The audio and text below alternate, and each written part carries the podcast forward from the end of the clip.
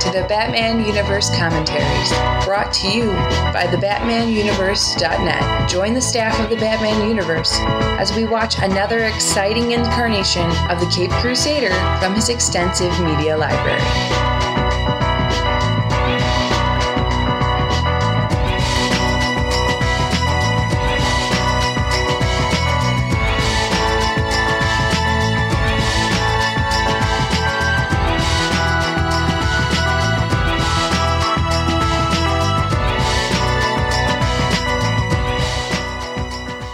Hello and welcome to the Batman Universe commentaries, where we're going over tonight The Dark Knight Returns Part 1.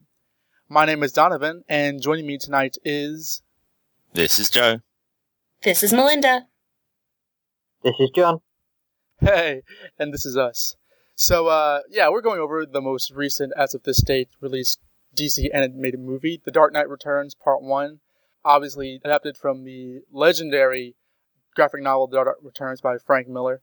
So we're not going to make this too long of a bit, but uh, before we go in just briefly, uh, we might as well exposit our familiarity with this, either the source material or the movie or whatever we know, because this is a very famous piece of work. So uh, starting from Joe and going back to me eventually, what is your history with the source material or the movie, or basically what do you know about it going into this movie? Come on, Don. I am a self-respecting Batman fan. I, of course, have this pride of place on my Batman shelf, or one of my Batman shelves. Now, I've of course read this. I knew all the hype going into the book, and I put it. I did put it off for a bit, to be honest. I had to wait for it to be in a, a sale before I picked it up, but I was so glad when I did. It really is a phenomenal book. Obviously, for me, not reading it of the time, it doesn't have the same impact as it did back then, just for comics in general, but it's still a fantastic story. So loved it. And then as soon as I heard the film was coming out, I was very, very excited. So I couldn't wait to see this. That's what I like to hear. I saw it on a top 25 list when I first first got into Batman. Read it. I'll be perfectly honest, I've never been overly impressed with Frank Miller's work. So when I heard they were doing this, and after having watched year one, I kind of went, uh, really? But that being said, um, I am willing to give it a fair shake and was willing to give it a fair shake. Okay. Jon? I um, got this after the Dark Knight came out. My friend picked it up for me, and I read through it, and I thought it was a really, really fantastic um, graphic novel. There's a lot of stuff that resonates now, and lots of comments on society that you can see now, and it's it's definitely one of my favourite graphic novels of all time, without a shadow of a doubt. All right, excellent. For me, it's it obviously for the Batman universe, and for anybody listening to this, if you are listening to this, then there's no doubt about how just epic, in every sense of the word, this story is, how important it is. I actually read it a long time ago, in the middle of the '90s when I was in grade school. My uncle uh, lended me because he he was collector of comics. He lended me this, not knowing how much of a R-rated story it was, and um, this along with Year One I had in the collection. And um, so I've always kind of read this, and even as a kid, I didn't understand. I didn't understand nearly as much as I, I would have as I do now.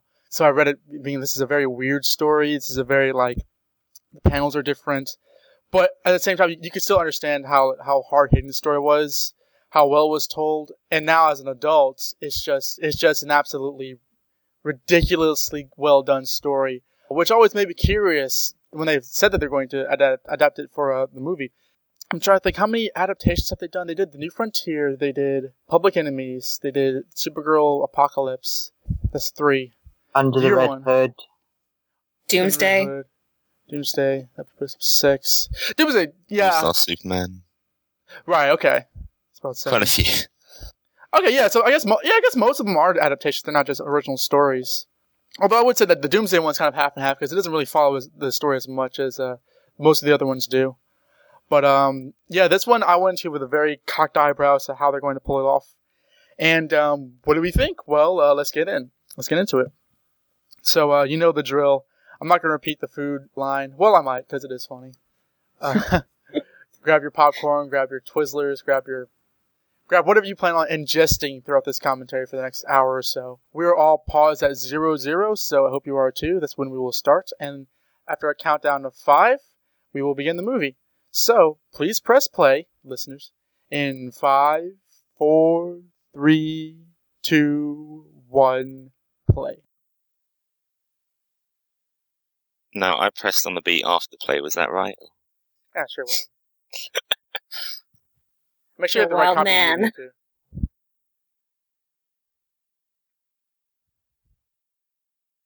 So, what do you think of the new logo? I don't It's like it. weird to see. It's less it's less uh, engaging as the or, like I don't want to say the original logo, but like the last logo because they would have like, the reflections of comics in there. Now it's just like DC. It's just there's no uh, interesting things about it. I don't think. But it's been out for a while. We're getting used to it, I suppose. yeah, I've definitely gotten used to it. I miss the comics though. I always thought that was the nice bit about the DC logo when they flicked through and you could see all the different bits. It was always the, the most interesting bit of the film, I agree. Well, th- I especially don't know Green about Lantern. that. Well, I mean, Ooh. it had Hush in there, which I liked. So you always see the Riddler smiling at you, and then somebody gets punched in the face. This is one of those scenes which I'm not keen on because uh, I think I, I read it on the website once in one of the What's Bothering TBU. It's the use of CGI in traditional animation. It really irritates me as a fan of the medium. I know what you're saying. Uh, especially compared to the look of the comic, which was so like hardline and gritty. It kind of Yeah. does. It kind of kind of throws you off. You're expecting something to match that style because it's a lot. The animation here is very sleek, and um, I, I don't think it really looks like how it doesn't look as dirty, for lack of a better word, as the comic kind of did. It's just kind of like this uncomfortable brightness with all these like kind of sleek, clean streets. So I See, and I think the 3D animation does kind of uh, goes against that. I think that's one of the things I really liked about this because I did not like the art. I found the art extremely hard to get through in the Dark Knight comics. Um, and that was one of the things I didn't really care for in year one was that it was so heavily drawn the way that the book was drawn. I can understand that. Um, yeah, uh, th- th- Miller at that time was definitely he went from one style to another, and Well, that this was the time. Oh. Mazzucchelli. That was Mazzucchelli, though, wasn't it? Year one. oh yeah, year one. Yeah. Mazzucchelli was year one. Yeah, this one, Frank Miller wrote- drew and wrote, and this one actually came. This one was, was published before year one, so you can see sort of like you see a parallel I here love or that there. she's ripped right from the pages, though. Mm-hmm.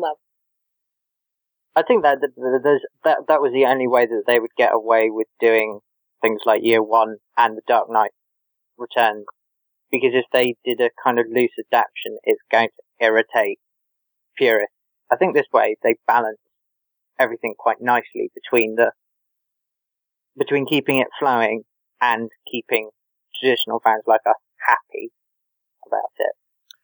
Well, I mean, I, I think these stories are, are kind of cinematic in how they're originally told. So I'm not sure if there would be much of a point changing them, which I, I'm glad that the producers uh, recognized. Well, I will point out differences when I see them. Now, we've seen a, a few of the major characters so far. What do you think of the voice acting so far? I mean, I think uh, the guy playing Gordon is fantastic. I think they really hit a home run with him. David Selby. Um, yeah. Uh, at the moment, I think as Bruce Wayne, I think Peter Weller is, is not quite doing it for me, at least in this scene. I think he, he definitely picks up later, and when he puts on the towel, I think it's a fantastic voice and cast. But uh, maybe it's just in this scene, but when he's out of costume, it doesn't seem to fit for me, at least.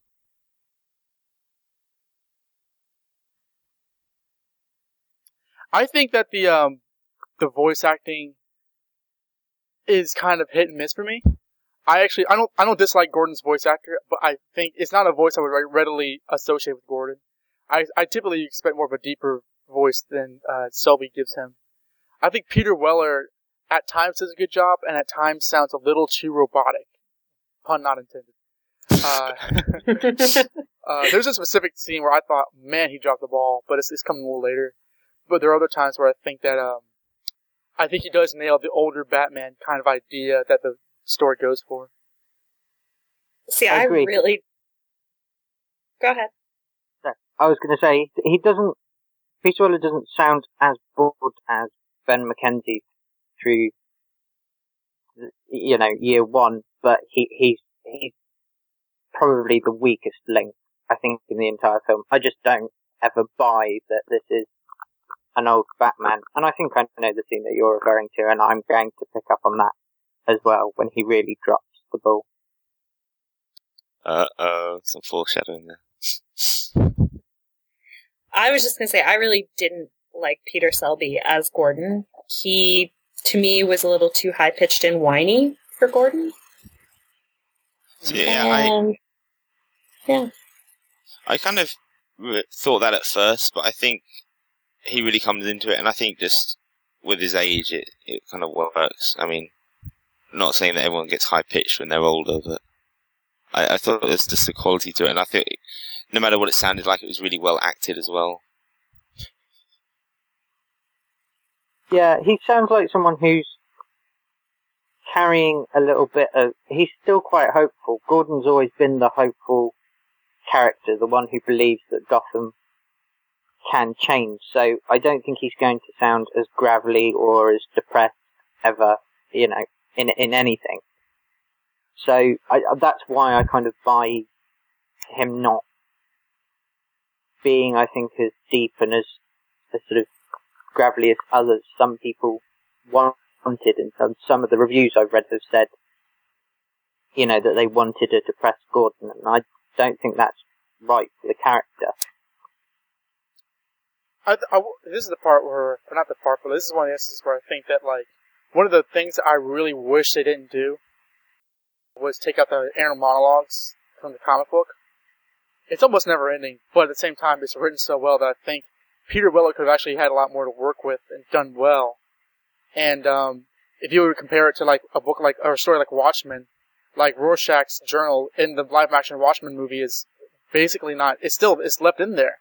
And I think that uh, there are certain scenes where I mean we see Batman's inner monologue once, but I think that like that's I still find it a missed opportunity that they took most of it out because I think that does kind of build up the psychology of him in this story, whereas for the most part this, the movie kind of goes for this whole well he's back kind of thing as opposed to what the book really kind of tries to go for. What do you guys think? I think I that they dropped, sorry, Jeff, they dropped that because it didn't work in Batman Year One, where they where it almost is entirely in a monologue, and I think Ben McKenzie sounded like he struggled, and I think Peter Weller would have struggled. The problem within a monologue is there's not much area for expression. There's kind of it's quite difficult to explain, but there's not in a conversation with someone you can emote and you can change your voice and you can up and down. Whereas in a monologue, you've kind of got to do it yourself and think about where they would put it. And when it goes wrong, it really, really goes wrong. And I think by taking it out, they're they're playing it safe, and I I think that's a good move on their part. Yeah, I, th- I think I- they probably took it out because it didn't end up working. I mean, they did it in the first few episodes of Batman: The Brave and the Bold, and then they stopped doing it there. I just think it's something that's hard to do. It must be hard to do in animation, and especially for something like this when there's so much dialogue anyway, to have such a dense um, inner monologue going, it would really slow the pace of the story. I think, and it would it would almost be weird. It'd just be sort of Bruce Wayne standing there thinking about stuff while characters kind of have to wait for him to finish before they start talking again. Um, I don't know if I agree with that because there are certain moments where he could have had it. Like Oh uh, yeah, like- there's definitely moments where they should definitely should have. I think they probably thought, well, if we're taking it out here, then let's take it out everywhere. But there were definitely times when it would have made sense to keep it in, and it would have helped the story if they kept it in. But Yeah, I, I Um, would say that uh, just real quick, like like during like the Two Face battle when he's getting shot at, I think that's one of the moments where the and, like the the the writing in the book was really good. I think that the inner monologue helped capture his psychology. I'll go after it a little bit later. But uh, what were you going to say? I was just going to add there's also a difference between Diedrich Bader and um, Ben McKenzie versus Peter Weller. I think one of the three is a, probably a more talented actor than the other two. I think he could have pulled off the inner monologue. I definitely agree that there's it shouldn't obviously be incorporated into every scene, but there are times where it would be great to know what he's thinking for people who hadn't read the comic and were watching uh, this. Yeah. Of course, all this honest conversation does nothing to the, the, listener if they've never read the comic. But which, if you've not read the comic, then this is our our. Then stop right now. Exactly. pause pause the commentary. Pause the movie. Read the comic. Realize it's better. Come back. Oh, did I get to show my hand there? Ooh. Although I don't think it, this is one of those instances where if you've read it and then watch the film, it's disappointing. I think it's it stands on its own. It's it's more cinematic and it kind of goes with the um, the powerful imagery and stuff with the book rather than the the psychology of it from the which you get with the inner monologues. And I think it's a it's a different tone and sure it's not as deep, but I still think it's a uh, it works in the movie, and I, I think, like I was saying, it, it wouldn't necessarily work otherwise. Well, actually, honestly, when I first saw this, and I've seen this twice before our current recording, I was actually very let down. and it's not so much that I was like hoping this was the best thing ever, but like there were certain things, uh, uh, reinterpretations of scenes that, that struck me as they honestly could have done it better. I did watch it again yesterday, and I was a lot more high on it because I realized that there's a difference between an adaptation and a movie using the same storyline. I think that they're trying to go for presenting the story through a movie's narrative rather than fully adapt- adapting the story because and as an adaptation there was I really do think there was so much more they could have done just to capture the tone and like the gritty atmosphere.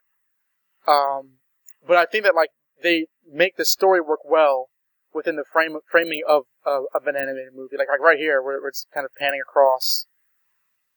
And like the, the, the ethereal kind of like the, the way he's listening to TV and stuff, I think it works well. But um, at the time, I, remember, I will fully admit, I, I, was just hoping for a straight up adaptation, and I, I, was let down. But that was just me. You know, there's three people here and several other hundred people listening.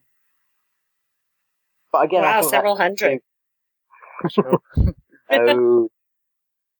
several thousand, I think, is what you actually mean.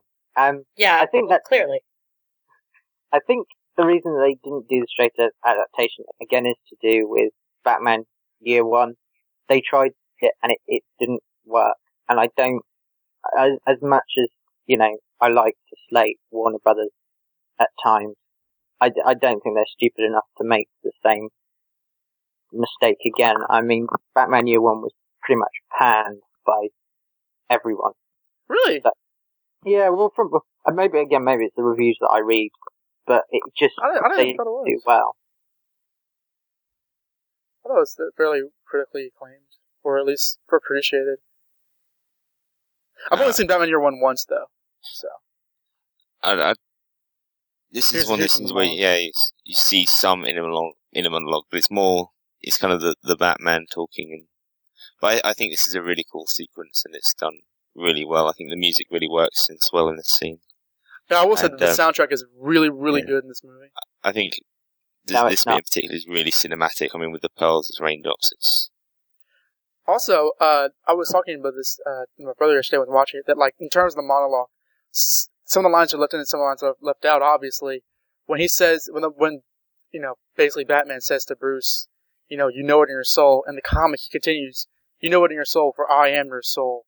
And I think that's one of the instances where the movie kind of comes off looking lesser than the comic, because the comic, I, I agree that the, the monologue may have been hard to take, but like, to me it was always about what was being said rather than the constant, uh, uh, presence of a voice. That certain lines like that really hammer home what's going on in his head, I think, personally. Yeah, I agree, but I think, I think problem, and it shows in this scene and in the other scenes where he's having the monologue, is the fact that he does what anybody would do, and that he has a conversation with himself. He's not having a conversation with Batman, and that's that scene that we've just seen there, where where he does have the monologue, the the, the inner dialogue just doesn't work, and it's part of the reason why the movie fails is because he does it like he's talking to himself. He's not talking like he's you know, it's a conversation between Batman and Bruce Wayne, and it's Batman coming back. It's yes, just Bruce, awesome. Bruce Wayne with oh, Bruce love Wayne. This. I think that's that's added in with the blood on the glass, which I think is a nice touch.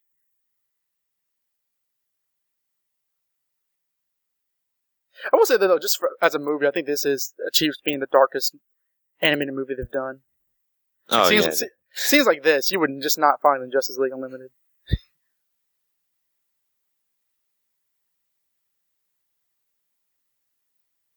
Shut Oh. the hell are we fixing now? I think this is um. I mean, I do, I do admit that it does feel kind of quick because you don't have as much in a monologue from Batman. This, I mean, you get some of it. I mean, oh, that's brutal, isn't it? but um, awesome. I mean, you do get some of it, but it does feel quite quick. It's kind of like you see a bit of resentment at him going down to the cave, and then it's kind of like, oh, I'm Batman now. But at the same time, it's so cool. I mean, I will say. Oh, sorry. Keep on going. I, it's just like I think it's from this scene, and then it gets more intense further on. Like, um, you know, when he's he's chasing down the Two Face gang and stuff. That I started to think like how grateful I am that I'm a Batman fan. As in, like, I don't know how many other people have this sort of thing where they they have this and they can just get so excited about it. I mean, like, I was just ecstatic watching this and like having so mm-hmm. much fun. And I was just thinking, like, I mean, sure, they're like sports fans and stuff, which I'm sure will get some similar kick, but I was just so grateful that, I mean, sure, Batman's a popular character, but there's so much out there for us to like enjoy. I agree. So that's a very good point. I thought they did mutants very well in this movie, but they're, where they're like kind of like slang and chick chick chick chick chick that kind of stuff. The voice actors for the mutants were great. I agree. Um, How do you feel about the uh, the mutant speak, the slang of the, the it's like kind of future but very 80s at the same time. See, when I was a kid, I never, I, I was really hard for me to kind of read and understand. But like now that I understand this slang, I will say this: I, I don't like the fact that they show him doing stuff. Because in the comic, it was he was all in shadow until that one big splash page. The fact that they show him carrying out the action, I think, does take away from the intensity of uh, him's return. What do you guys think? Uh, I agree to an extent. I think at the same time they, like I was saying, they're trying to be more cinematic with it. I think it really works in the um, Two-Face scene with the fog. I think that's really cool, where you just see him sort of silhouette amongst the the smoke with the flash, gun flashes and stuff. But for that, I, I agree. um, I think that it's it's nice that they included the scene from the splash page, but I'm gonna have to side with Donovan on this one. This this could have they could have kept him in the shadows and even just showing the batarangs hitting the guy's arm, that would have been clear who it was. But we Mhm. don't need to see Batman until this. This is the part where Christopher Nolan owes somebody some royalties. This is right, right in the Dark Knight Rises. One of those references. This is a nice shot, like right there, at the cover. Gotta love it. I think they I think missed it a might be- trick though with that scene because they just didn't have anything dramatic during it. It's just kind of very there, and it you know I would have liked to had some kind of score and music going through that when you see the sea, the splash page. Animated speed lines there, which I'm not sure. and Frank Miller comic needs, but whatever, it's no big deal.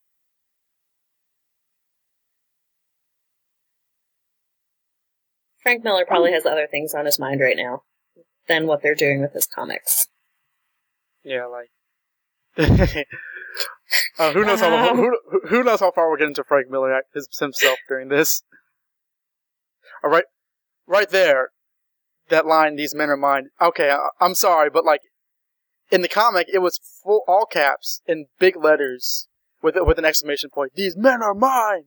And that one, he just sounded like he was about to fall asleep, and that's that's sort of like where I think that Weller could have done better, or at least was given better direction. I'm gonna say though, I love that costume. I agree. The blue and gray. Yeah, it's probably my favourite. I um I also love in this that they kept in. I mean, I know they had, but the the gadgets because of course it wasn't until the uh, '89 film that we got the grapple gun, and then you see the Miller's take on the grapple gun a bit later on. But he's using the uh, the grapple rope, and Yeah.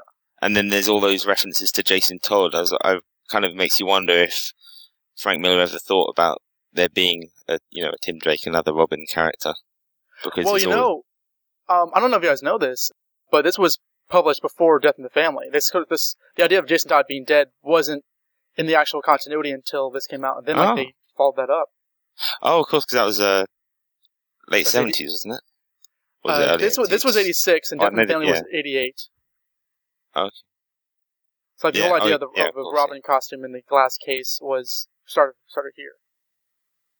Oh, okay, I didn't know that. Welcome to hell, which he doesn't say. Oh, never mind. Does anybody else think this music in this tension scene just sounds like the start to Airwolf? Because I was playing the Airwolf theme earlier and it sounds exactly the same and it completely ruins the scene. It sounds really terrible. Or is it just me? I think you might have explained to our listeners what Airwolf is. I hear a lot more Hans Zimmer than Airwolf to each their own. Yes, please explain to me what Airwolf is. Oh, okay. If if you if you don't know what Airwolf is, again, pause the film, pause the commentary, go check it out on YouTube.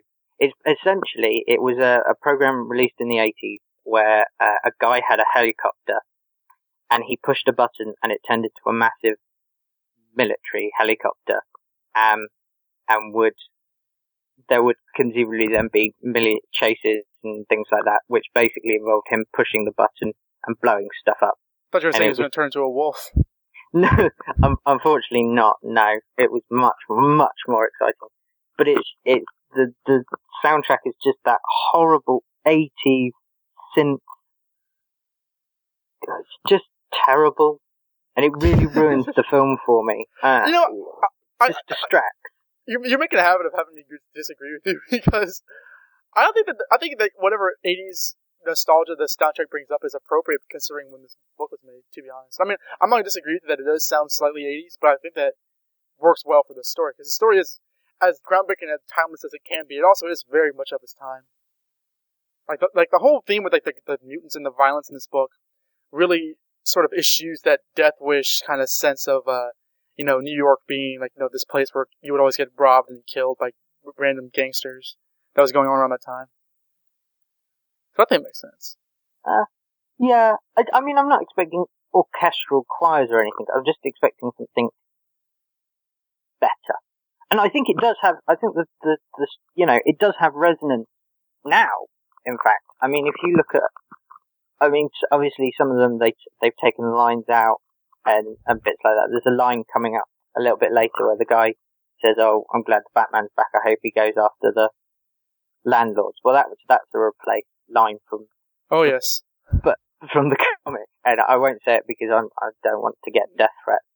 But um, you know, it's a lot of this stuff does resonate now with people being afraid of youth and afraid of change. I mean, the best example, and this will come out way after the election's done. So congratulations, whoever won. But wait, this you is really? is it? I don't know. When's it coming out? I, I don't know. This is It's on TBU schedule, so who knows?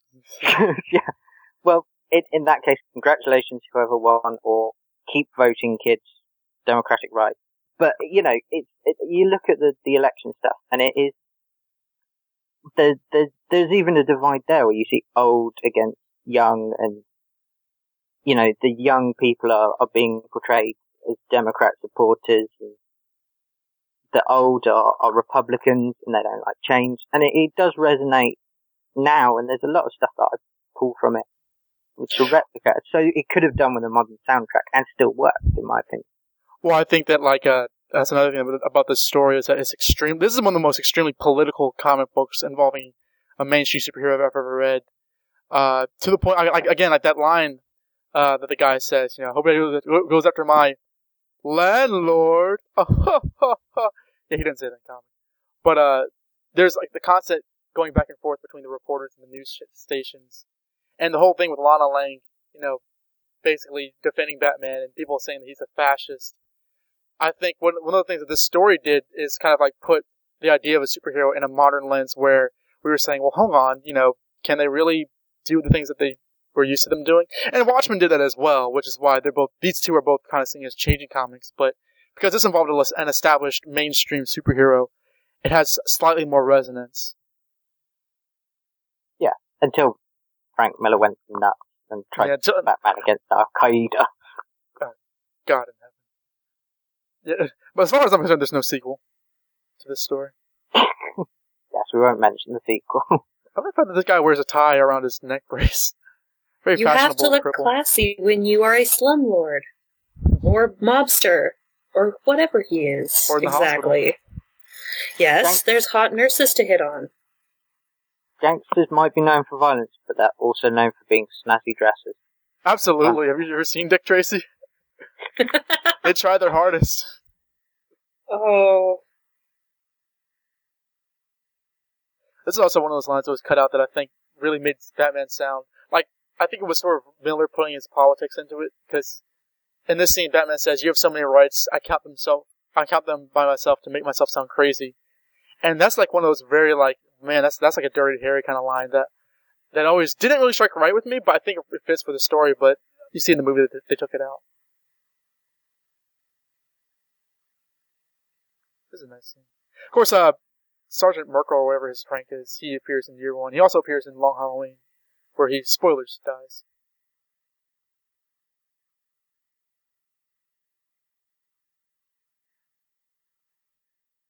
I like the scenes involving Carrie's off-screen parents, um, and I I like that they chose to leave those very much as they appeared in the comics.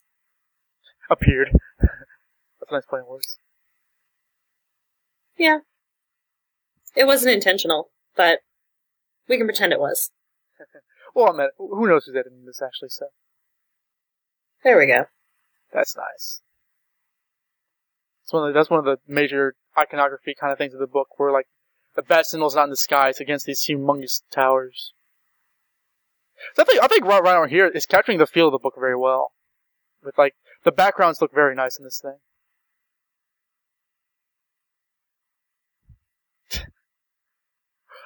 I agree. I'm with you, Joe. I love that that blue costume. It's almost very pastel.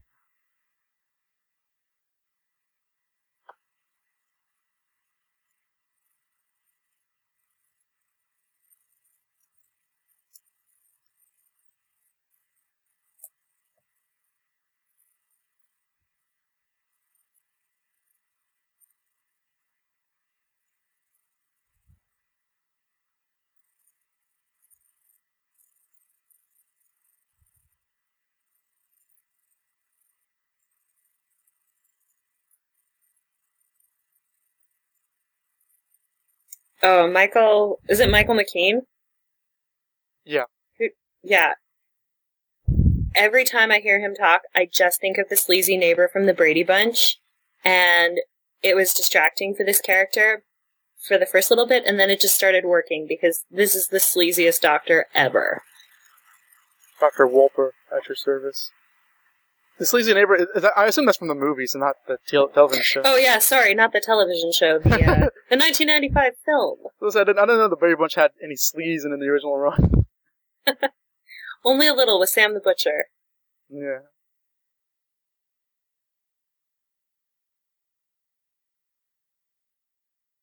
Here we see the uh, 86 version of the grapnel gun. Yeah, where basically a, like a, a rifle. It's it's very odd seeing Batman with this kind of gun, even though he's not he's not using it to fire at anyone. No, but then, yeah, the first time you see it, it's like, what, a gun? What's going on? And it's not until he uses it you realise what it's for. I'm gonna go shooting.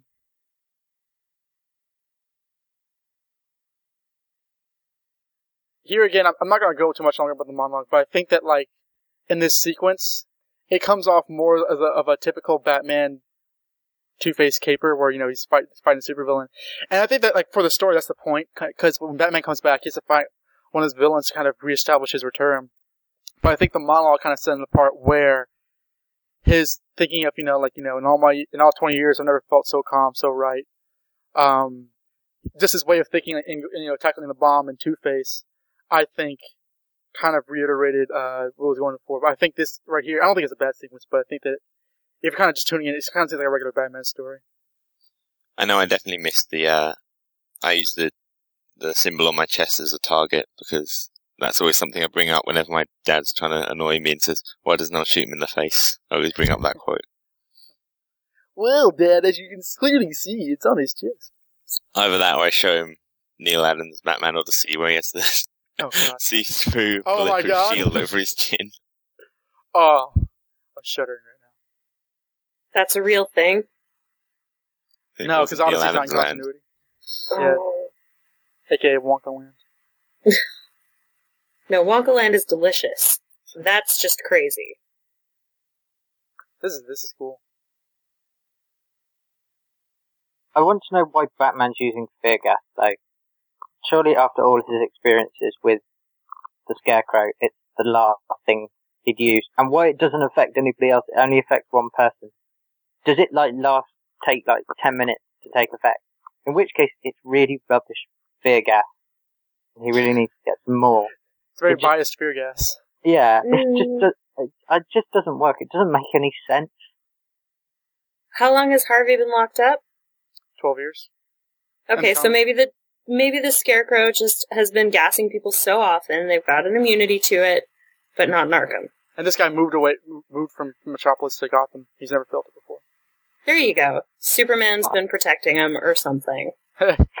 Explained away. Backstory. I like it. Uh, I can make it up for anything. Don't worry. It's nice.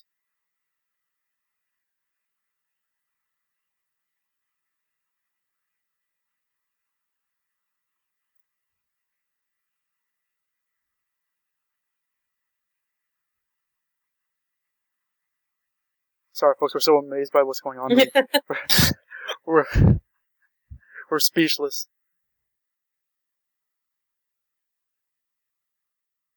I do like Batman's magnanimous chin in this. that jawline. It's a thing of beauty. Exactly. What was, what was that superhero in Fairly Odd Parents? The chin or something? The Crimson Chin. Yeah. The Crimson Chin. I still think the best character in that show is obviously Catman. Oh, it's played by the best Batman actor of all time. of course. just think Fairly Odd Parents was brilliant full stop. Yeah, it was really, it was really cool That was show. amazing. We should do a May it comment rest in that peace. next. As opposed to The Dark Knight Returns. I, I Oh. love this scene. If they can do Scooby Doo meets Batman, they can do Batman meets the Fairly Odd Parents. Surely. That show, that Scooby Doo meets Batman is most fun to watch to count how many times the symbol is painted wrong. I haven't. I must admit, I haven't seen it. I'm going to go watch it now. I, I own it on DVD. It's on DVD? That's the only thing that came out in Britain uh, for Batman on DVD. Ever. Aren't you lucky? Yeah, we're special. You know, DC acknowledges that we're, you know, second biggest market for DC merchandise and animated films. Not that I'm bitter. And- There's one thing And they DC reward you with. Scooby Doo. Exact. Well, yes, that's true. I was wondering if this was a- an inspiration for Hush. I was thinking that watching that the first time. Because he was wild in that story too, Harvey Dent. And like during the Hush story, there's a lot of there's a lot of like uh everybody was wondering who Hush was and thought it could be Harvey Dent, and he shows up bald and his face fixed. I do think this is a really good scene though. Um, except you see more psycholo- psychological stuff from Harvey Dent than you do Batman in the whole film. Mhm. But uh, I think it was a good reveal how they showed his, you know, how he feels about himself. I love his dialogue. At least both sides match.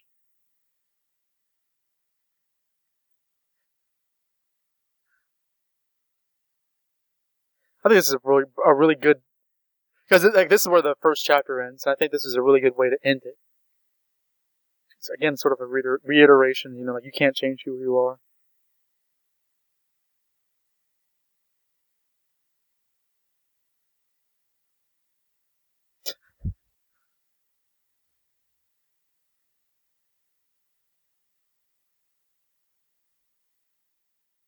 I suppose, Crossfire, a decade or so before that started airing.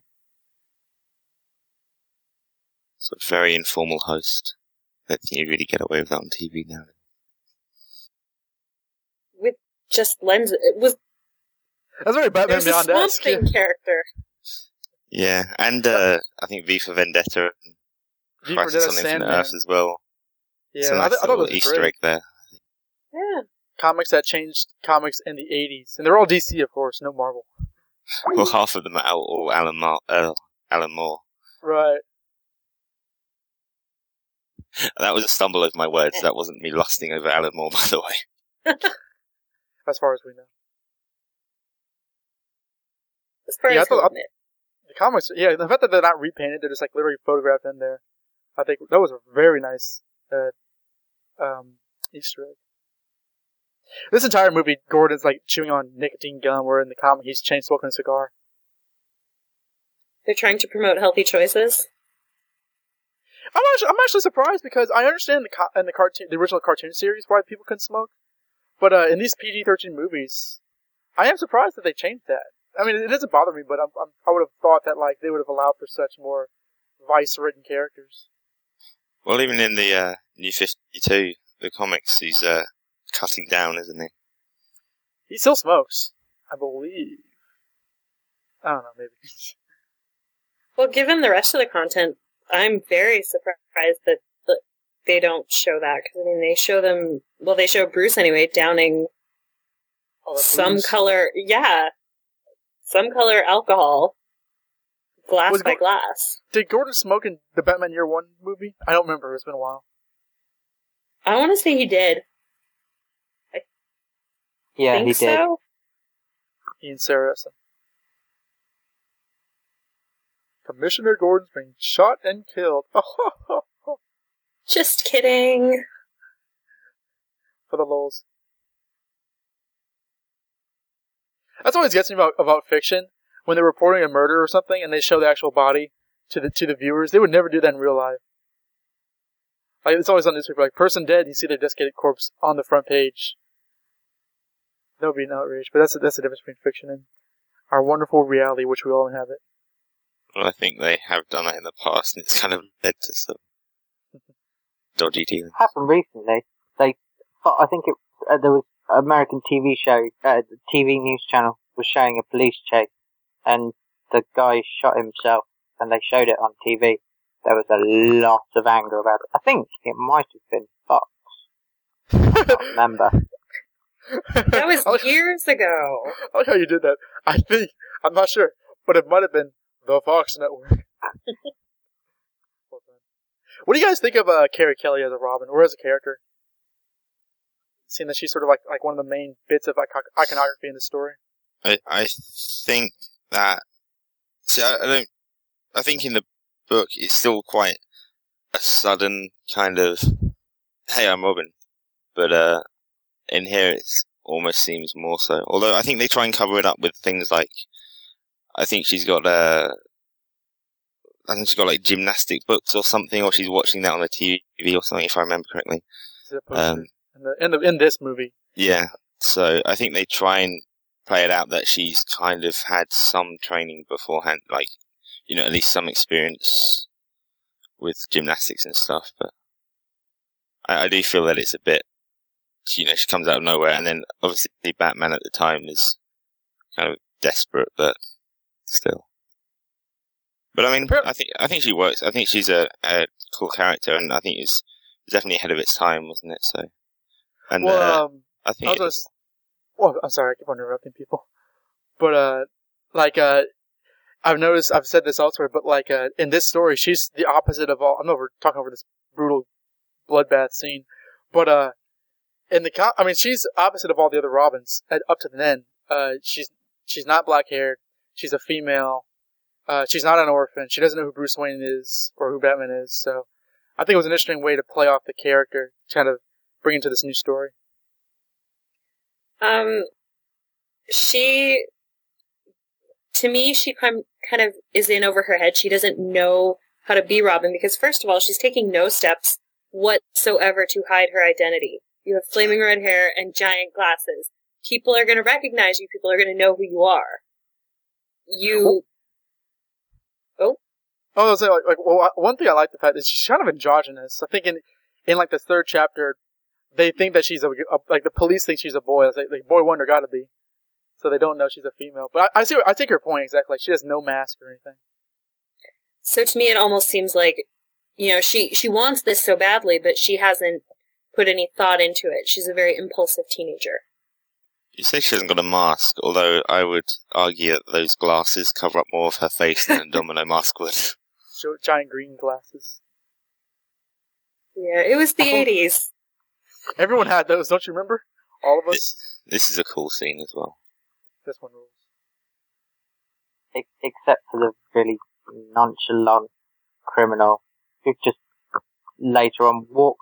She turns, Carrie Kelly turns up, and then he's just like, "Oh, I can't be bothered with you superheroes always turning up. This is my, this is my job. Leave me alone." It's really weird The guy in the, the red jacket kind of reminds me of Terry McGinnis. Who's to say it's not? Ha ha.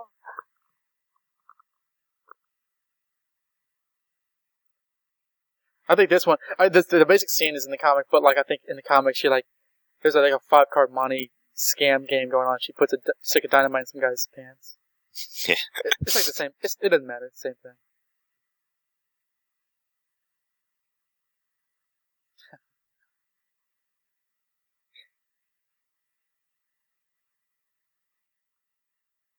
How do you think Ariel Winter did as Carrie Kelly? Do you think she did a good job?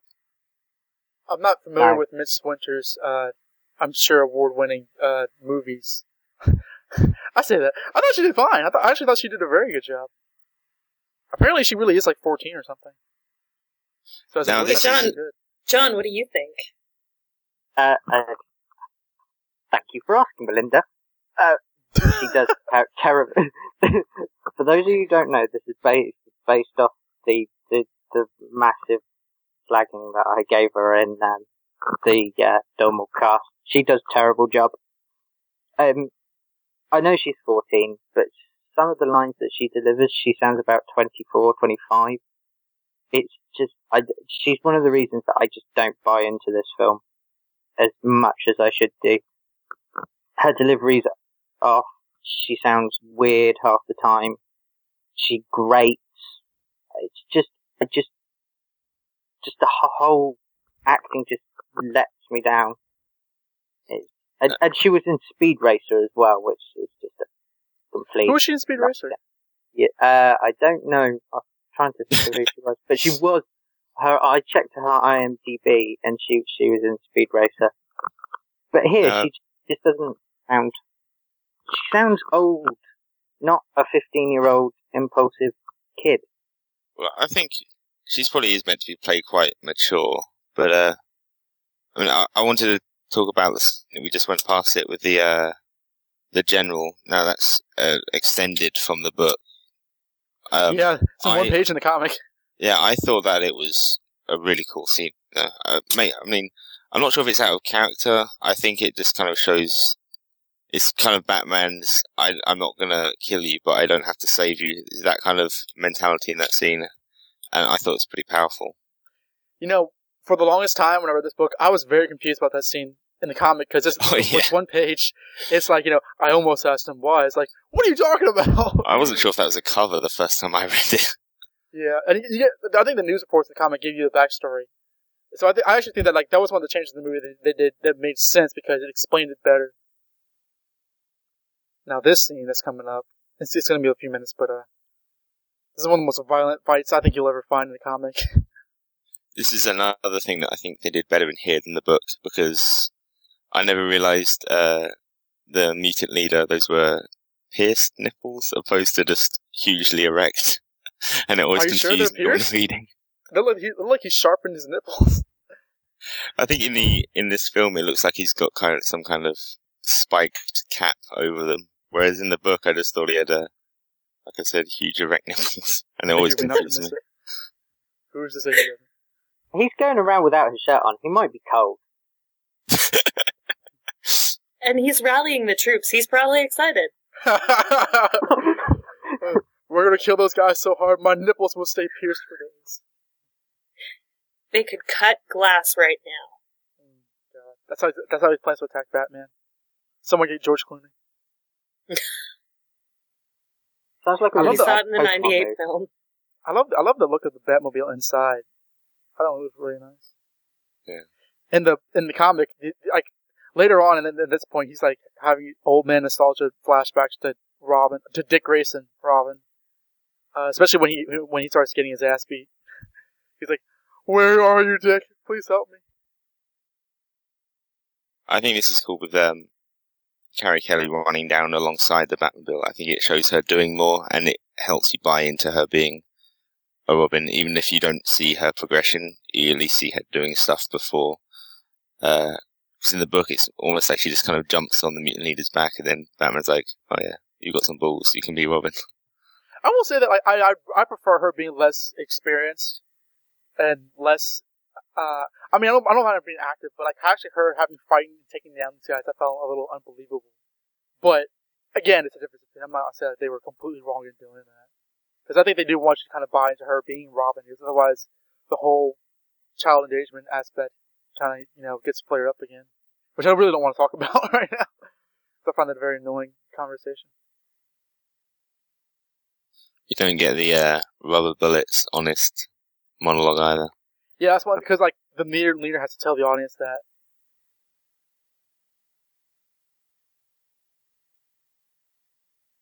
Apparently, a lot of like at the time this was released, I'm not, I don't, I don't, I don't heard about uh, specific creators, but past creators of Batman, like uh, from the Silver Age and the Bronze Age, were really upset at this story, and I can kind of see why in that mindset, because it is so hyper intense. But I I guess you just had to be there. Well, as a small child, that was why I was not allowed to see the 1989 Batman.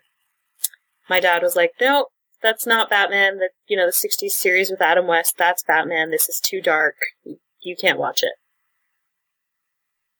If I may be so bold, how old were you when the '89 Batman movie came out? Don, are you asking a woman's age? That's impolite. I was four. Well, I was- I can always cut that out of commentary. Don't get me wrong. no, I was four, so I mean, it wouldn't have been appropriate at the time anyway. But yeah, Although, as I understand, in America, it didn't really matter.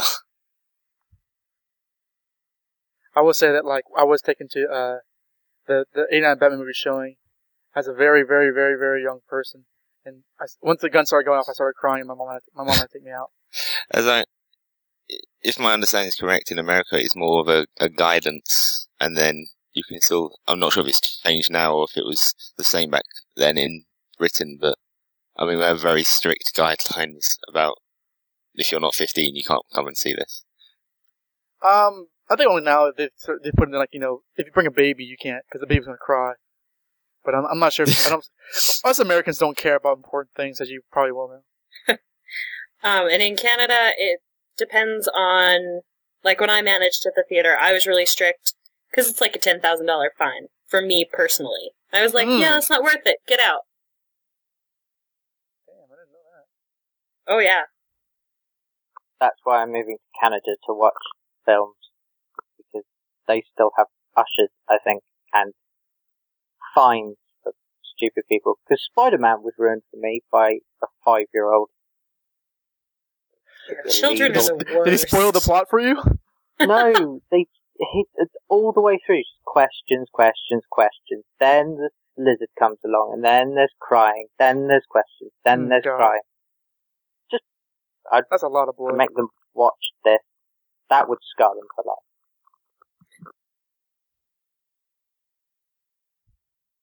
I love This is- children. it sure sounds like Careful, careful what context you put that in. But Now not this- Jimmy Savile context. Now this, I do think, and this is this is I, I have the same kind of thing with the uh, Under the Red Hood, where like the whole actual he beats Batman with the crowbar. Like right here, it's like it's Little- pretty brutal. I don't know. I don't think that looks very violent.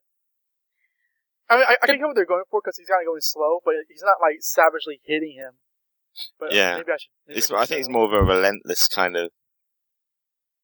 Yeah, and it's really like Batman beaten then because he just can't do anything, and this the mutant leader's just wailing on him, and he's you know he can do it slowly and take pleasure in it. I think that's kind of the thing they're showing there. I agree. I agree. and That's that's how they're trying to show it. I, I would have preferred more like because it shows it hitting his face, but I guess because again, I think that the book is a lot more R-rated, and I think this one struggled to, to maintain being PG-13. I think it's one of the first instances of the source material being too heavy for its own PG-13 limits. Um, because they they, because we as we mentioned they take out certain things that are too much, so it's kind of an interesting Yeah. contrast. I mean, we've heard um, Bruce Timm talk about the idea of doing an R-rated animated film, and I think they, they kind of struggle with the idea because, you know, like as as much as this is kind of for adults and people who are going to see it and understand the storyline and see it because of the storyline are adults, but it, they still have to kind of appeal to that child demographic. I'd say the demographic teenagers, the animated. I think that's where the target audience is because, to be fair, all the ser- you know, all the, the the animated films so far have been pretty adult in a lot of places. I mean, under the Red Hoods, you've got the whole crowbar scene. This is very dark, you know. So, Yeah. I think that's really where they want to make their money. So they can get away with certain stuff, but obviously they can't cross that line because they'll uh, rule out their target market, won't they? Okay. And doesn't Batman come out the top for this scene when he goes? Why is he going in through the bottom with Carrie Kelly? How I don't think you actually happen? see him getting in, do you? No, they, they put him in like the thing, and like he kind of slides into the Batmobile. No, I mean in the in the book, I don't think you actually see him. You just kind of have to believe that this girl drags dead Oh, yeah. Batman. This this almost fat looking Batman, which I like. With the ketchup coming from his face.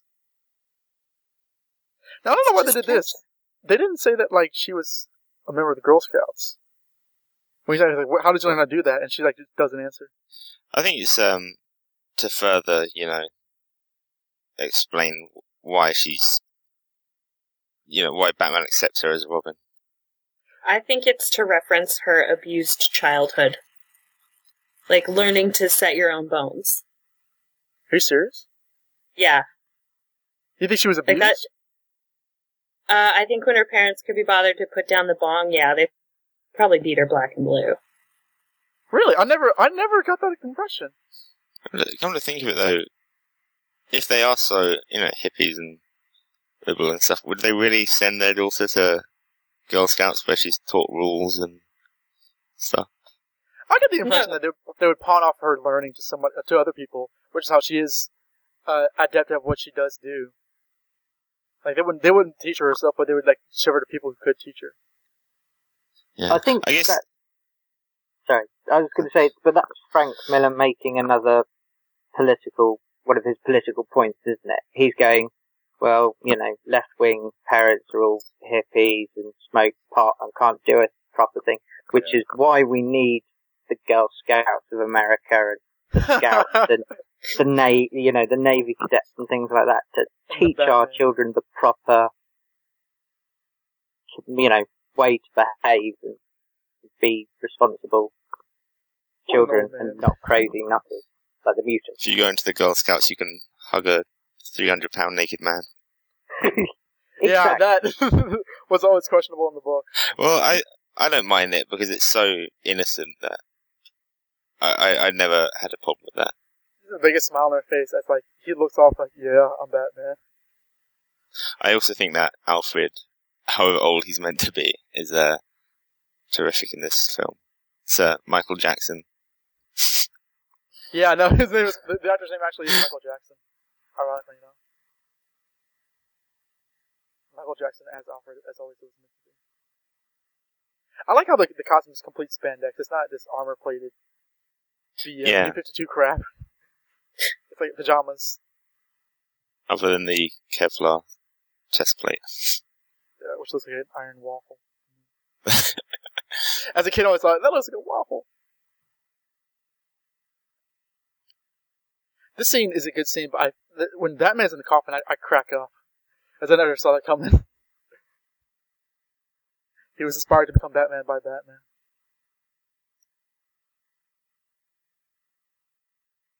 Time travel. Batman travelled back in time to meet the young Bruce Wayne and hi- hid in his coffin. not mentally, life tackle, and, and then said, you know, you must be Batman, and and that's how it started. Well, no, in fact, There's actually, uh, I think, Detective Comics 500 to kill a legend, where the Phantom Stranger sent Batman and Robin to on like a, a parallel Earth to stop the Waynes getting killed, and that Bruce Wayne fa- saw Batman and was inspired to become a crime fighter. I hilarious. pretty cool actually, thinking about it. Yeah. I'm gonna find, I'm gonna find that issue now. If you've got So it, the Batman feel free- that Earth just rips someone else off. That guy's dressed as a huge bat. I think I might might get in on that. At the end, at the end of the story, we see him like just uh, studying Sherlock Holmes and doing pull-ups, and you have the sense he'll, he'll become some sort of crime fighter. Maybe the Adam West Batman, who's not as dark, but uh, it's collected in the, in the greatest Batman stories ever told. It's, it's in that. So if you find that trade, you find that story. Once again, if you have that, please send an email to podcast at thebatmanuniverse.net with I've got stuff for John.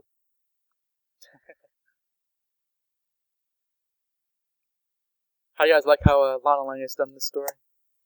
All you Lana Lang fans out there. I've Not a huge fan of Lana. I like Paget Brewster. Her voice, I think that she did a good job. I never had much of a connection to Lana Lang, to be honest. I only found out who she is, you know, within the past six months. Really? you never watched Smallville, that award-winning show, which is now over? no, well, I was pretty young when it started. And it was one of those things where, like, once it kind of started, pretty difficult to catch up with. No, yeah, sure, yeah.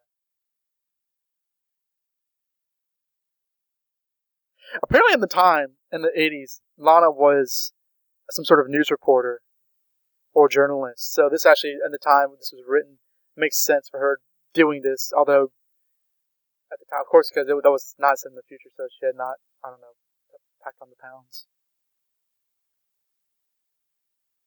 But I like it because she, she's still believing in the superheroes, so it's, it's, still, it's irrelevant what she looks like. She still has her head on straight for the most part. Although she does serve as a, a mouthpiece, a political mouthpiece. This is the scene where she grabs a naked Bruce Wayne. Careful how you phrase that. I don't think there's any way to phrase it. I mean, if you read the story.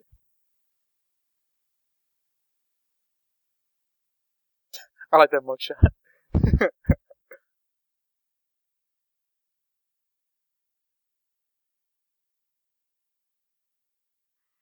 How the do you feel mutants about... really Carry on. Yours is probably more relevant Oh. than mine. I was just going to say the mutants remind me of propaganda posters right there. Um, just the chromatics that they chose to use. Yeah, I think that was. I think that's what he was going for. I agree. I was wondering how you felt about the use of the Joker in this first part because they really kind of taken out all mention of him. I mean, there wasn't much. I mean, he does kind of stick to the second two issues of the miniseries, but there, there's definitely references to him, and you see more of him throughout. Right, because the the scene at the very end of this movie where he says "darling" takes place when Batman first comes back and he's hitting the news. Um, but I, th- I think it works well for this movie because it leads to the next movie uh, logically, and um, it's a good way to end the film. So, uh, in the story, I think it Yeah. works very well, and I think the movie it works well. Yeah, and I think you get enough teasers throughout the film still to kind of realize who he is, and then it and that scene at the end it really kind of gets you excited for the next film. I think I think they that was another good decision by them. I agree. I think, yeah, I think it works better dramatically as sort of, but having it, having it at the end of the film, Batman's come back and he's made his name and he's, he's, he's returned and it's confirmed and it's not a myth or people being hopeful, you know, it makes much more sense for it to follow that path rather than sort of pebble dash it all the way through the film, which could just be really confusing. This scene is horrible. Although uh, I just realised who I think the mayor looks like, and if you've ever seen Spirited Away, you know the frog characters.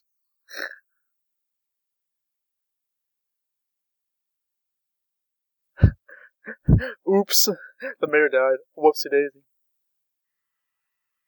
Is that supposed to be Jimmy Olsen? No, he's a. I think they mentioned he was like a leader of a news, uh, not a news, not a, a television network, but not a newscaster. I agree. He looks like him. When I saw The Dark Knight, when I saw The Dark Knight Rises, I didn't realize that came from this. I had completely forgotten about the arm brace. oh, I didn't um, think about that. It's well, it's, I think they did a pretty good job of recreating it. Although I have wondered while watching Dark Knight Rises why, when he had access to such a thing, he didn't put it on as soon as his legs were hurting. Uh, hey, look over there. we'll save that for the I Dark can Knight make Rises up backstory. Don't worry. I think the black costume was great in this movie. It, it really shows the contrast. good, but uh, I still prefer the blue. But um, no, it's definitely cool. I I miss the old costume as well. I mean, with the trunks and just it not being so armored. I agree. But uh, it's the times we live in. See, I mean, my my ideal bat costume is like black with blue highlights, kind of a mix of it all. I mean, I mean, I the the black and gray costume looks good here, but I don't like it as his regular costume. I like I like more color on Batman, even though that ideally wouldn't work for the character. But um, I think in this movie, I like how they kind of mess with the characters, or the, the colors, just to say.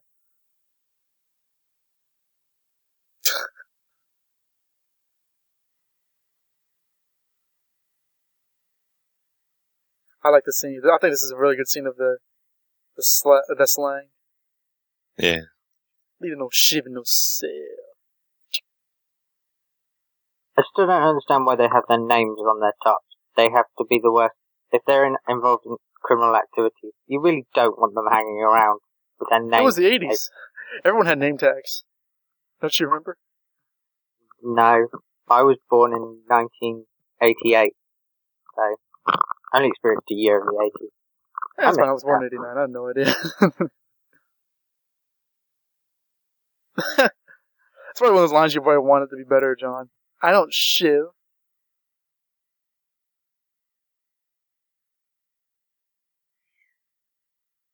See, I think their use. Go ahead, Go ahead Melinda.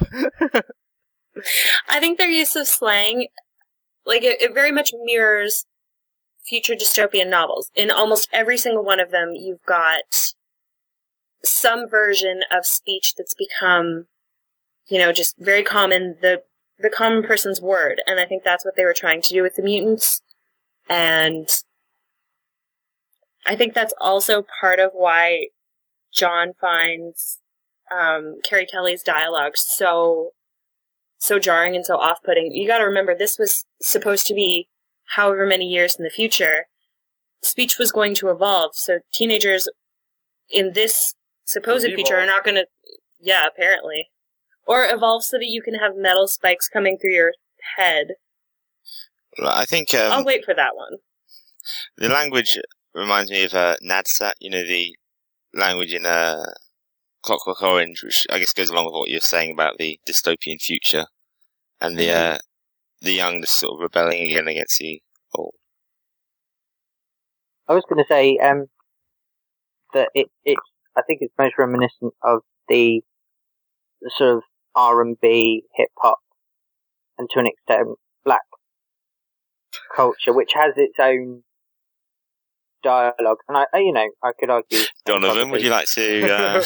but you, you, I, I mean, I say this as a middle class white person, but you know, there's that idea that that hip hop's got that that kind of it's got its own language and it's got its own lingo, as as have all young, you know, kids or or teenagers or people our age. We've got our own expressions and stuff. So it's not that I find that bit jarring. It's just I find her dialogue not believable in the context of everything else that's going around.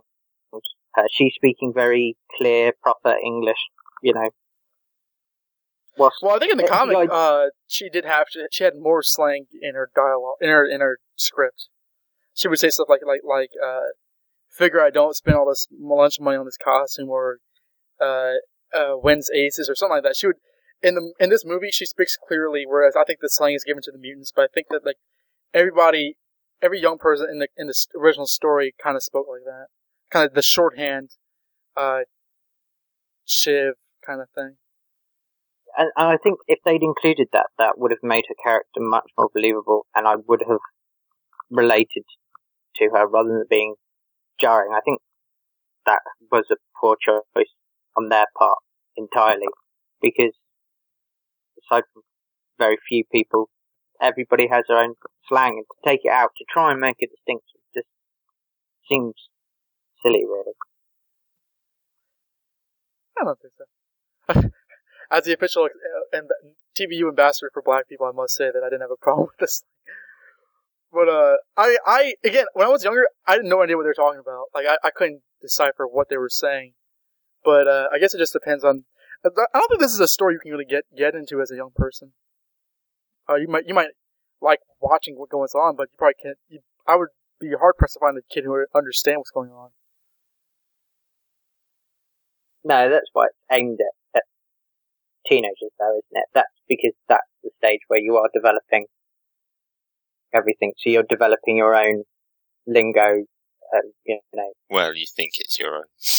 Yeah, you think it's your own, but it, you know, you you still develop it, and you still think that you're, you being know, being cool different. individual.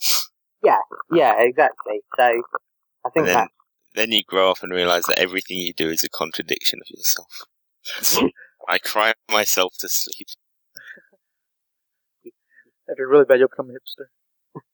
I It- wouldn't. you only have I to go worry to when art you- school. I I know what hipsters are. you only have That's to the worry. meanest thing you've ever wished.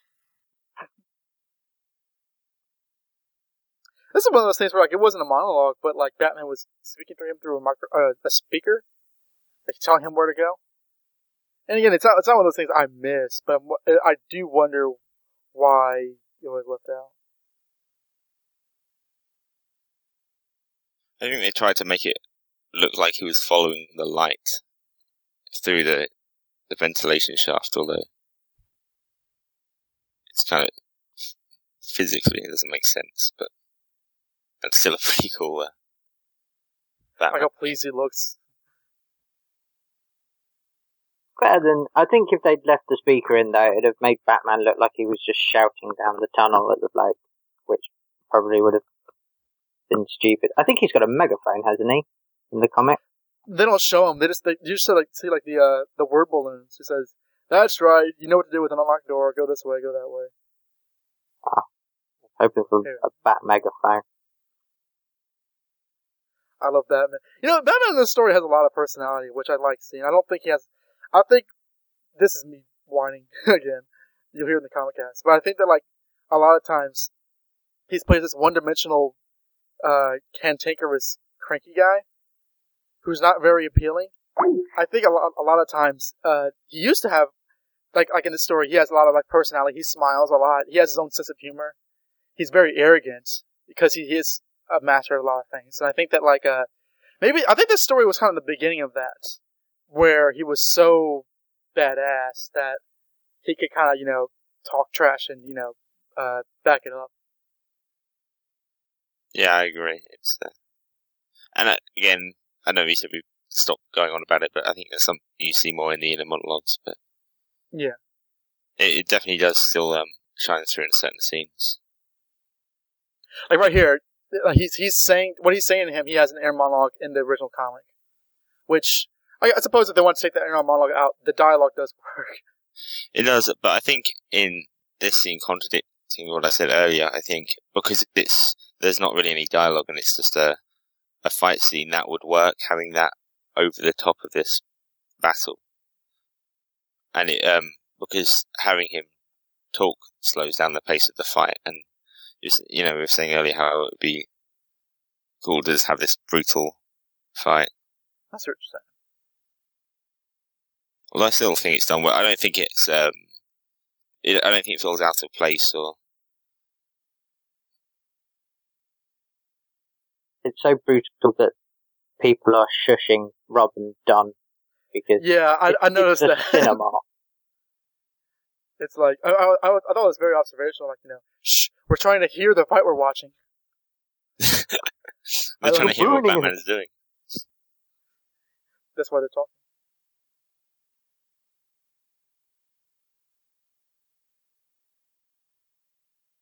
It's a very interesting voice for Batman. Seeing that voice come out of that cowl.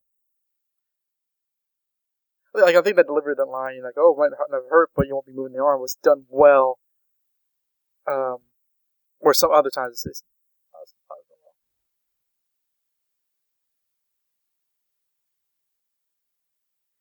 This scene definitely, I think, is probably the best example of cantankerous old Batman, voice wise. You don't get it. son. Here it comes. No, I think that's cool, but I actually, I, I actually prefer um, Kevin Conroy's delivery of the line. I think it was Kevin Conroy. Wasn't no, it? it was um, it was uh, I was gonna say Michael it- Ironside. Yeah, it didn't. Thinking back to then, it I remember it didn't, not sounding like him. So, but I still think that delivery of the line was uh, better. But maybe that's just because that's such an iconic line, and uh, having seen that previously in another form, another you know movie form, that that kind of stay, sticks out, and you kind of want to see that again. But I still thought that was good. I like I like him saying, "You don't get it, son." And beam up. I like this transition.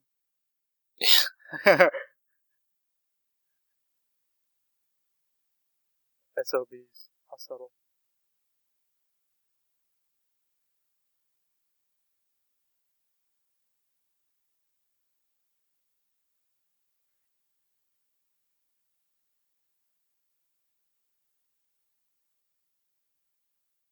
I thought that I obviously they're going up the designs of the comic, but I thought they did a good job making Bruce Wayne look different than he does, say, in Batman Beyond. Now, in Batman Beyond, he's even older. He's like in his 80s as opposed to his 50s here, but. Yeah. That was nice to see. Um, do you want to talk a little bit about the differences between this and then what we know of normal continuity? For instance, I mean, Uh, Sarah Essen is still alive in this, and of course she was killed in was it No Man's Land? Or Well, even like when this was published, uh, she, he and her, she was, this is the first appearance technically, like she was referenced in this story. Year one was her first appearance, and then she was in main continuity from then on. But yeah, obviously, like, you know, she was killed and then retconned in modern Yeah. continuity. and then of course, well, it's implied that uh, Gordon knows Batman's identity. Well, yeah, Batman knows, like, it's open, it's an open secret between them. Which I guess after he's retired, it kind of it doesn't need to be kept secret anymore. And I think it's kind of played out in the Mhm. comics that Gordon could work it out if he wanted to. But yeah, I agree. I kind of like that dynamic. Well, I think what makes this story work well again is because a lot of the ideas, like, is Batman coming back, but like the Batman of the past was a very like old school Batman with a blue suit and the yellow oval and like the gadgets. I don't think they really played up like the sort of like high technology kind of character. I don't. I don't want to talk over this scene. I think. This, I think this movie ends very, very well.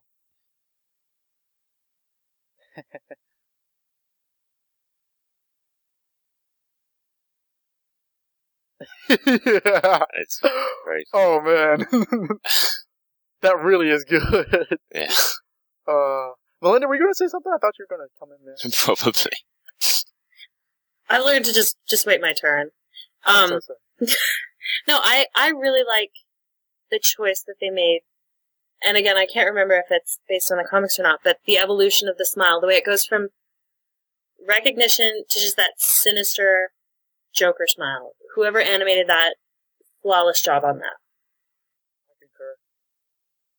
It's a very good like cliff, quote unquote cliffhanger because it's like, wait, if he's back and Two Face was around, what about the Joe? Oh, there he is. Oh God, he. it's well done. Um, so we're the credits now. I'll start with Melinda because I know we were her the, entire thing. Is there any final thoughts you want to give to uh, the the way this movie was done?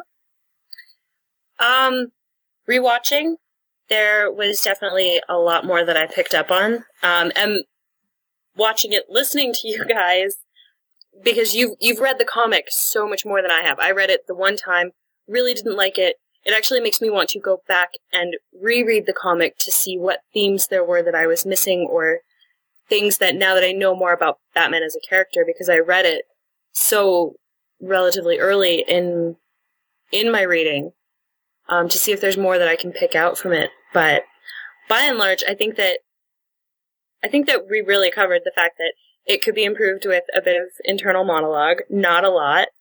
Um, John doesn't like Ariel Winters. I think she does a really great job. Um, I think that I think that his issue might be more so with their casting choice, and I mean that's that's certainly one thing. But I think that her dialogue and and the fact that she's not given any of the slang speaks to how neglected she is as a child. Like I know I keep coming back to that, but I think there's so much that they put in there that is meant to show that because if she's neglected as a child, she's been responsible for, you know, getting herself to school, probably going to see the teacher for any extra help, dealing with parent teacher interviews, potentially dealing with bill collectors. She wouldn't speak the way that the mutants would. So I think that might be why some of the, the lines ring false there, but she wouldn't she wouldn't have that same voice they do. I think it's a really cool, interesting point. I I never really thought about it like that, but that definitely makes sense, and uh, I think it definitely speaks to her character and why she would be more mature. Yeah. Um, I guess I'll go next. Looking again, I think this time I enjoyed it fractionally less than than previous watchings, just because every time you watch it, you kind of miss a little bit more of the comic. But at the same time, I I don't think it's a bad. Uh, I mean, not by any means. It's I think it's a really great film. Sure, there are things that they would have been good if they'd kept in, but like Don was saying, it's not necessarily an adaptation. It's more of a a film based on it, and I think that they were in some aspects so faithful to it that it really works. And uh, yeah, I thought it was a phenomenal film. John? I thought it was okay. It's not a great film. There are a lot of flaws with it. And I think the the main flaws are the the, the voice casting of Batman and Carrie Kelly. Um, Paul Weller doesn't do Batman for me. There's plenty of scenes where, in my opinion, he does drop the ball. He doesn't portray the scenes, and maybe it is partly to do because it's come from a comic book and I've read it and I've got my own views on it. But for example, the scenes where he, Bruce Wayne and Batman are having a conversation, it's just a conversation between Bruce Wayne and Bruce Wayne. It, there's no distinction between the two, and it, it fails really badly. And I think Ariel Winter does a very poor job with her dialogue as well. I do stand by the statement that she does sound a lot older. And obviously, you know, Melinda's point is very good. That yes, she, there is, there could be a conceivable reason for why she speaks properly, but I think her character, to be honest, in my opinion, because she's been neglected, would actually be more likely to pick up those kind of things. That's more likely to talk with the slang accent and and to, to pick up you know bits and pieces because you know it's it's sort of I don't want to sound patronising more than I've already come across earlier on, but you know kids from who have less kind of discipline do tend to go to other people for that stuff to be accepted, to be wanted, and that was always part of, in my opinion, reading the comics, what Carrie Kelly was went through. She went through this whole idea of trying to find acceptance and probably moving around in different crowds and picking up all the different bits and pieces of, of slang and things like that. And then she, she went and became, joined Batman and got acceptance through that and, and did the kind of right thing and didn't fall off onto that a path that, that some people do go down crime and stuff like that. So I think that her character ultimately missed that. I thought the artwork was poor. Um, a lot of the time it looked too clean, it looked too neat, it looked too nice for a Gotham that is supposed to be decaying, tumbling down, being destroyed. I mean, they just ha- seem to have excellent street cleaners. I mean, that's something Gotham should really be very proud of. If they can clean up blood brilliantly, then you know, good for them. But it just doesn't feel like Gotham is is you know that that place that needs Batman. And the music I thought was was awful. And I know we, we discussed it, and um, Donovan disagrees with me. I think I'm pretty much disagreeing with everybody, but I'm going to continue to do so. It's just the 80s synth pop just distanced me from the film. It just, I just stopped buying into it. And if I get to a point where I'm actually questioning stuff, I have a problem with that film. And I spent most of this questioning and wondering why they made those choices. And, and it, it just doesn't work. It's not, like I said, it's not terrible, but it's, it's, it's not, it's no under the red hood or anything like that. Da-da-da-da, That's John. On a lot of points, I actually co-sign, not I'll say co-sign, but like, I see where John's coming from. Like I said, when I first watched this, I was very disappointed with it. And again, it's just kind of contextualize. It wasn't something that I was going into, like, you know, I saying, I can't wait till this comes out, hooray! But I was like, okay, let's see where this goes. And a lot of things were jumping out of me. It's like, man, I really think they could have done this better. I really think they could have, like, captured. To me, the first viewing, I thought that the, this film was missing a lot of the, the raw guts that the comic had. I thought it was missing a lot of, like, just, like, the intense, just, again, like I think Joe said, like, the, the, the balls, to be, to be kind of crass that the book had because the book is this book is up there with Watchmen as how important it is in comics and what it did for Batman, and a lot of that is in the way it's told, not so much for the plot, but for the way it comes across its own story. And I think that the movie was a very by the numbers kind of retelling. It had the scenes, it had the dialogue, but it didn't capture the feeling most of the time having seen it again, now this is now this currently being my third time, I think that the way it's told is very cinematic. Uh, like the way it opens up with like you know the the car, the car race and like I think the soundtrack does a lot to kind of build up like the despair it has. I think Peter Weller is very hit or miss. I think there are times where he does very well, and he's a good Batman choice. I think there are times where he like misses the like, it's it's a it's a missed free throw uh, in certain scenes like the these men are mine scenes uh, having watched the preview for the for part two, where he's like rallying the mutants, saying or rallying the, the Sons of Batman, saying "We are the law." I'm kind of in the same mindset where like you know, I damn, I really thought he could, I think he could do that better because he's a good actor. I mean, I've, I've seen RoboCop, so I, I, know he can be. I think it has a lot to do with the direction rather than his actual talent. Conversely, I thought Ariel Winter was was a very did a very good job. I think she, she captured the dry personality that the character of Carrie Kelly has I think she distinguishes herself as Carrie Kelly does in the comic from all the other Robins. And honestly, when she's on screen, I'm paying attention more. There are just certain scenes like with the way it's shot that that do differentiate itself from the comic book, like the action sequences. And like, and I love the scene in this movie where she and Batman first talk. But those are my my major points. You know, honestly, I would suggest to anybody who's who either likes or dislikes this film just to read the comic and make up their own mind because I would say the comic is a completely different beast. But as for the movie, I think the movie is, is solid. I think that I still say that they could have done better, but I'm not as let down as I was before because I see that it's a, film and comic books are very different mediums, and to expect one thing to carry over to the other thing is kind of facetious. Although I still still think that like in what this production team has done in the past, they could have done things uh, made them uh, more effective. But uh, I see people writing.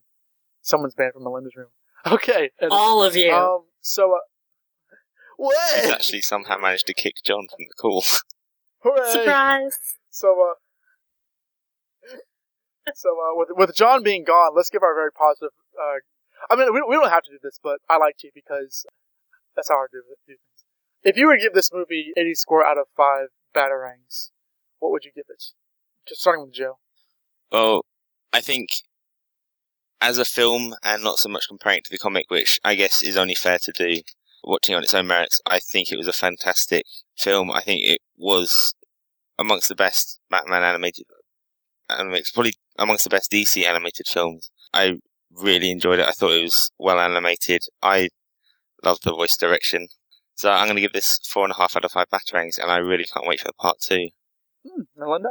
Uh, like Joe, I'm going to say four and a half out of five batarangs because I thoroughly enjoyed this and I remember really disliking the comic. So I went in with very, very low expectations. And for me to enjoy it as much as I did, I think that that means it was a good movie. It was a coherent plot. It kept it together because I honestly can't remember a whole lot of the original book, as is very evident. So for it to hold my interest this well when it had so many things against it from the outset, I think that I think that it deserves the four and a half out of five. Yeah, Two go ahead. two guesses. Right, I'm going to give it, it two and a half out of five batarangs. Not terrible. It's not Batman Year One, but it's not great either. So it deserves, to be honest, to sit in, in the middle for me. Okay, uh, I if if I, if I was if I only watched this once, I would probably give it a three because I never thought this was awful, but I just thought this was extremely like disappointing. Not on its own bat, but just you know, kind of middling. Uh, seeing it again and see for the third time, I see its its merits. I'll give it a very very slight four out of five batarangs. Better than three point five, but only just. It's a, it's a strong four, it's not quite at the top for me. In terms of adaptations, I think that Under the Red Hood's very good. I think I think it captures the feeling more than this does. I think this one had a, a lot more work to do with it.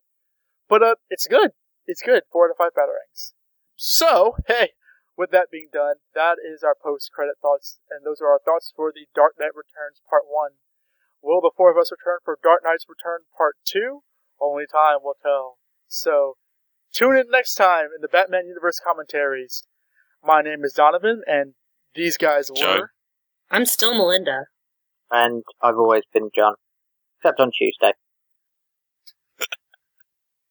Thank you for listening to the Batman Universe commentaries. We'll see you next time at the movies. Theaters And The floor's sticky, and I spilt my drink. If your friends don't dance, then they ain't no friends of mine. Do the safety dance.